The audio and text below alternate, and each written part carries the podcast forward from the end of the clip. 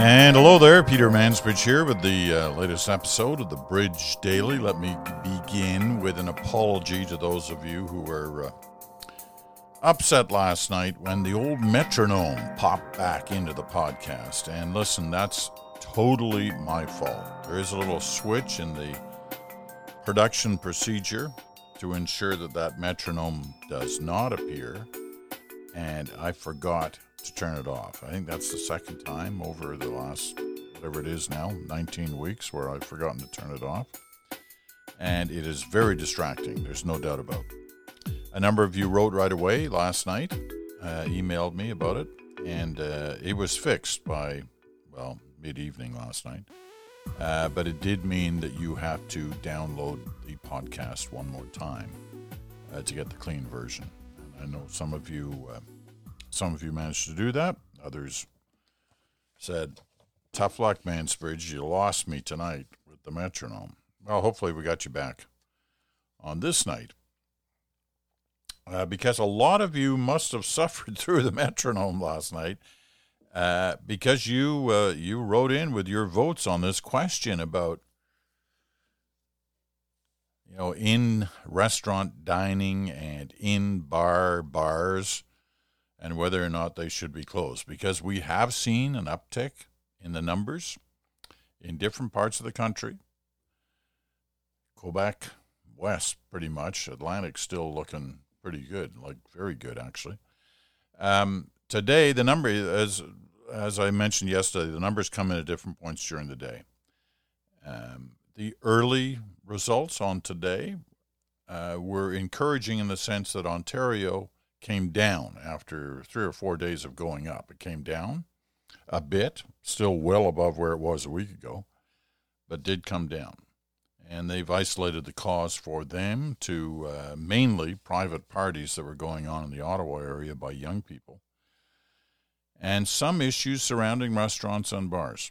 But the main issue was private parties. So they are pleading with people, young people, that that is not a good thing. Anyway, you wrote in. Uh, people are not patient on this front. You know, they've been very patient for the last four or five months. They've followed the rules and the restrictions as laid down. And they saw, for the most part, pretty good results because of that. They're not willing, at least in the ones who've written in to me in the last 24 hours, they're not willing to give that up just to be able to have a bar open that they can go and drink at. Or that restaurants beyond patio dining, when there have been some very unique ways of doing that. I just look at my town and the way things have opened up with this city, you know, going along uh, with the process of allowing more areas outside of restaurants to create patio areas, closing down some streets, widening uh, sidewalk areas. That's all been good.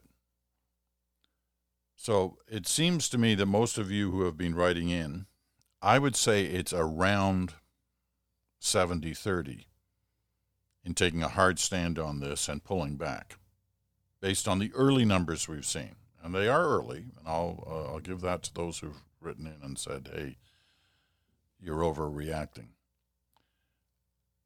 It is early, but most of you are saying, "Close them down." Most people who uh, who wrote in just gave the yes or no answer, but some of you actually went a little further than that. So I'm gonna I'm gonna read a few of these because I think there's some uh, there's some good comments here on both sides of this issue. So let me um, let me go through them here. We'll start with uh, Cameron Somerville in Vancouver, BC. I think the phase two felt a lot safer than phase three. I do worry about the impact on small local businesses, but with so many on the streets around me doing takeout, it's been easy to still support local business while staying safe. We've been getting takeout from a local business every Friday for dinner That's more than we usually would eat out in an effort to ensure our favorite places can survive this downturn. I think it's very possible for us to protect the economy and our health. This isn't a completely black and white issue. Not an either or issue. That's Cameron Somerville from Vancouver. Vicky Hall from Toronto. I hate to say that indoor seating at restaurants and bars should be closed down because I fear many restaurants will not survive further closures. Well, you know, I can tell you, uh, Vicky, that the numbers I've seen uh, from various uh, associations representing uh, dining and bars suggest that two out of three restaurants will close by the end of this year if they're not supported. Two out of three. That's a lot. Anyway, back to Vicky's letter. Alas, the health and safety of our communities and getting our kids back in schools first should be our priority. Thanks so much for your daily podcast. Miss listening while you were out on your well deserved vacation. Thank you. I don't know how deserved it was, but it sure was nice to uh, to get away from everything for a few days. Annette Duval writes, I'm not sure where Annette is writing from, but here's what she says My opinion regarding bars and indoor restaurants one, no indoor dining until at least late autumn, depending on the effect of school reopening plans and probable second wave. No bars until we have a vaccine. That's number two. No bars open until we have a vaccine. Karen Argento from Calgary, Alberta.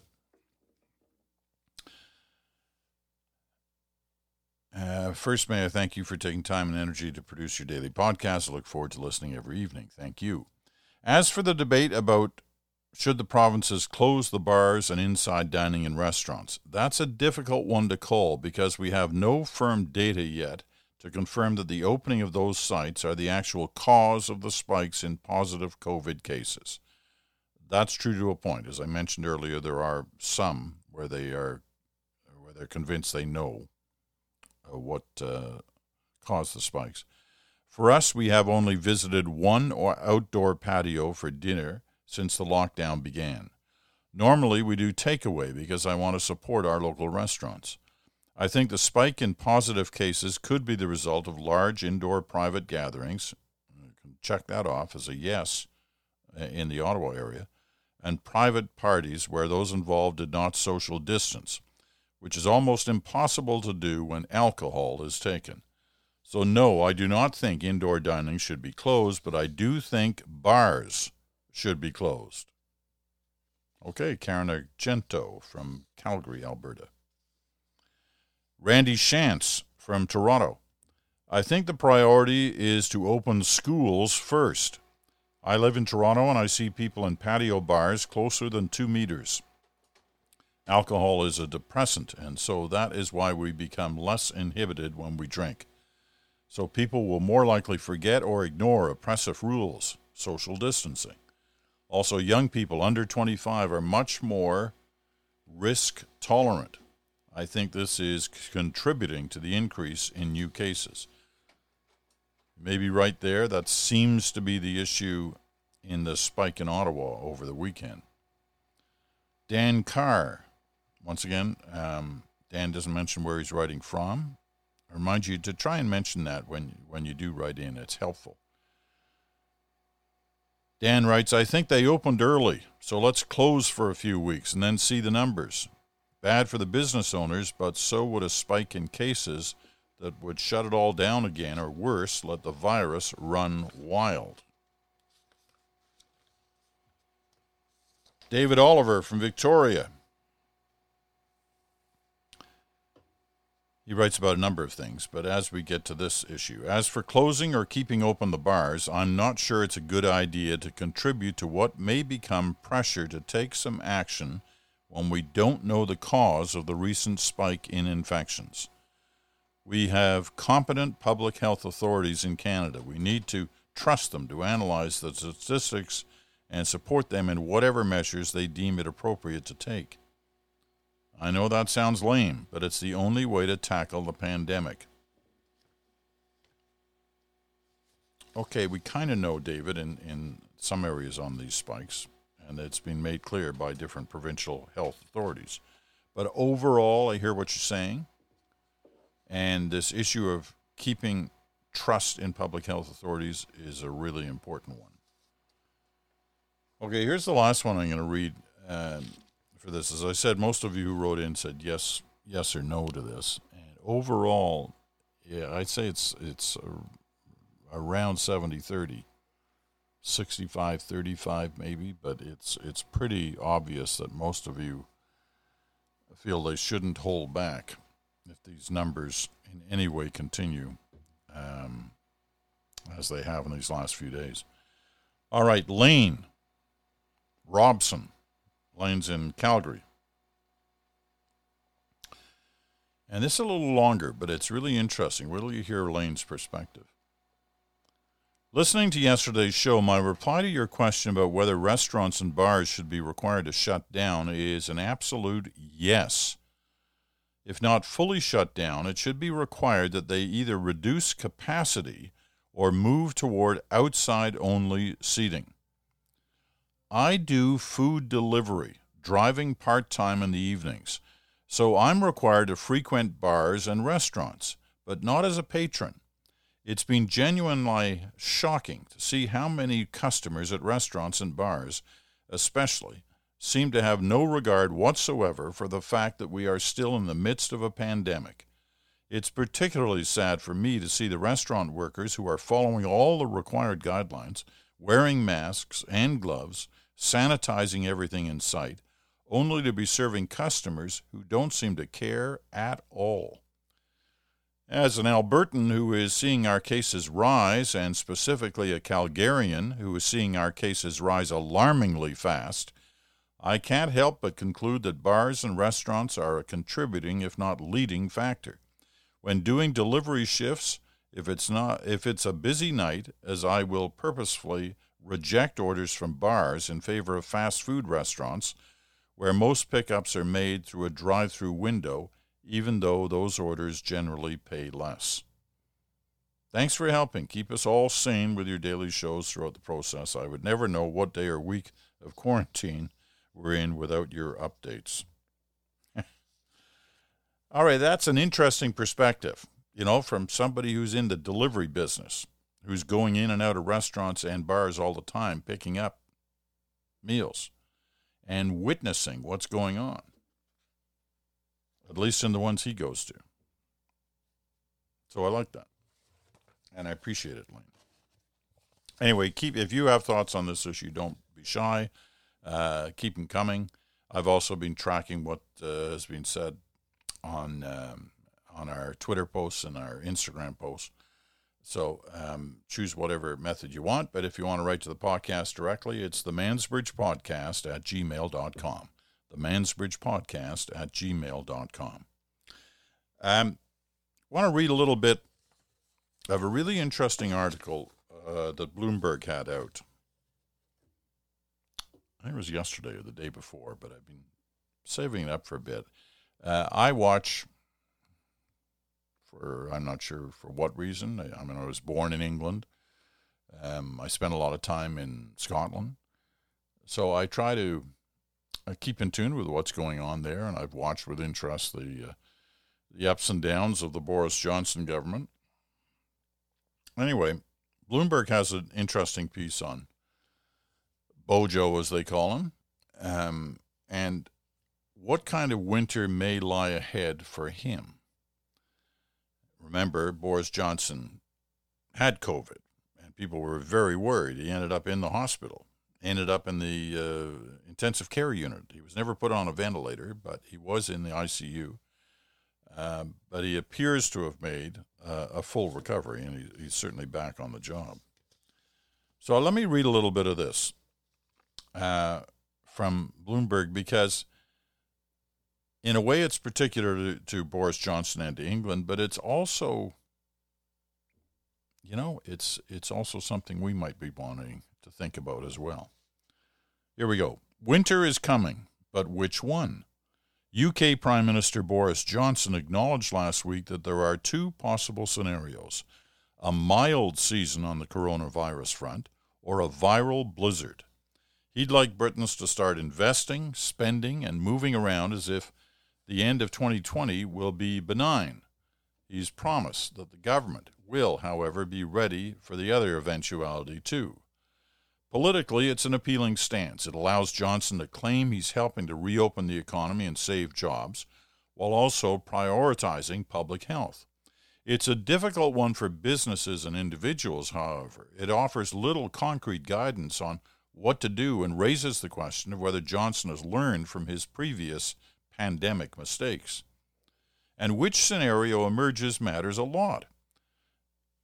And this is where the Bloomberg article is interesting because it paints the scenario for us of what a good winter might look like and what a bad winter might look like. This is in Britain. So here's the good winter scenario. It's February 2021 and life has become more colorful again. The Genesis reunion tour was great.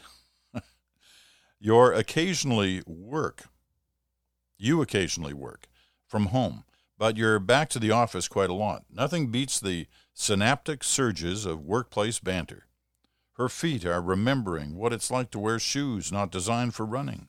His colored shirts no longer look pointless in their dry cleaner's plastic. Restaurants require bookings weeks in advance. You've started to say crazy busy again when friends ask how it's going. The virus hasn't been banished, but you know the drill. Mask up on transport, squirt the hand gel, respect private space, open the windows even if it's cold. It's not perfect. One sniffle and your entire household goes into isolation until a test is done. But compared to the mayhem in the U.S., now Joe Biden's problem, or the dire events in uh, uh, Bolsonaro's Brazil, Britons have it good. If the good winter is what's in store, Johnson will have won big. People will be relieved to have normalcy restored. Business confidence will grow, setting aside for now the question of Britain's departure from the European Union's single market at the end of the year. Okay, that's the good winter. It's only when you consider what a bad winter looks like that the stakes become clearer. Here we go again. British schools have closed once more in what has been an exasperating stop start year. Europe has said no thank you to flights from the UK. Every sniffle feels like a death sentence. Johnson's promised 500,000 daily tests were delivered, but they're not covering everyone who needs to test a seasonal symptom. Some people don't bother anyhow, convinced they only have the regular flu. You went back to the office, but it wasn't the same. Those purposeful blocks of glass and steel that make up the city's landscape looked forlorn. Riding the London Underground, once a grim contact sport played by people in pinstripes, is the most pleasant part of the day, though it's unnerving how few staff are around just as the expert advisory group of the Academy of Medical Sciences warned back in their July report, the change in season proved friendly to COVID as people started spending less time outdoors and more time cohabiting smaller spaces with less ventilation. What's worse, the National Health Service isn't coping. The focus on COVID created a backlog of millions of non critical cases. Cancers aren't being diagnosed, and treatments have fallen behind but it's the combination of the regular flu season and the COVID flu season that's the literal killer. The flu vaccination program was expanded to reduce the number of other flu stricken patients, but there wasn't enough capacity to cover all age groups. Mental health was also frayed because of months of lockdown, job insecurity, and income loss. British winters are always dark, and this one feels interminable. Far from uniting the country, the virus has contributed to divisions. After Scots noticed that their government did a better job of handling the virus, support for Scottish independence went up, and that has happened anyway. And while much of the poorer north of England remains shut down, there are more COVID free zones in the wealthier south, breeding resentment and forcing the government to pile on more spending commitments. All right, that one really is depressing, isn't it? So you saw the good winter, the bad winter. Johnson can't say which scenario is going to prevail, and Britain may get a combination of both. The problem is that the hope for the best, prepare for the worst policy doesn't provide much clarity for business or for people, right? And I guess in some ways that's where we all are. What's this winter going to be like? Well, we're still in the middle of summer. Let's hope the summer gives us some memories that summers past have done as well. Part of that will be determined how we deal with this kind of situation we're in now. Is it just a kind of blip on the road to recovery, or is there something more to it than that? I take your comments very carefully. I I could tell with those of you who wrote more than a yes or a no that this really does concern you, but you also are concerned about the impact shutting down would have on people you care about, on businesses you care about. But you want to do the right thing. And also, more than a few of you said, can we not fix schools first before we're worrying about bars? Interesting point, right? How much time is being talked about in terms of schools versus all the other different issues? And schools are critical not just to our present, but to our future. And so they should be getting as much discussion as anything else, if not more than anything else. All right. Your thoughts on all of this are always welcome at the Mansbridge Podcast at gmail.com, the Mansbridge Podcast at gmail.com. I promise, I promise I will be careful and make sure that the metronome switch is turned off when this podcast goes out to you by the magic of I still don't know how uh, any of this stuff works. People get a kick out of showing me this. you know, sending me the link to a I think it was 1992 or 93 a piece that we had on the national one night and I'm introducing it and it's a it's it's an explanation of the internet but it's so funny to watch it to me standing there.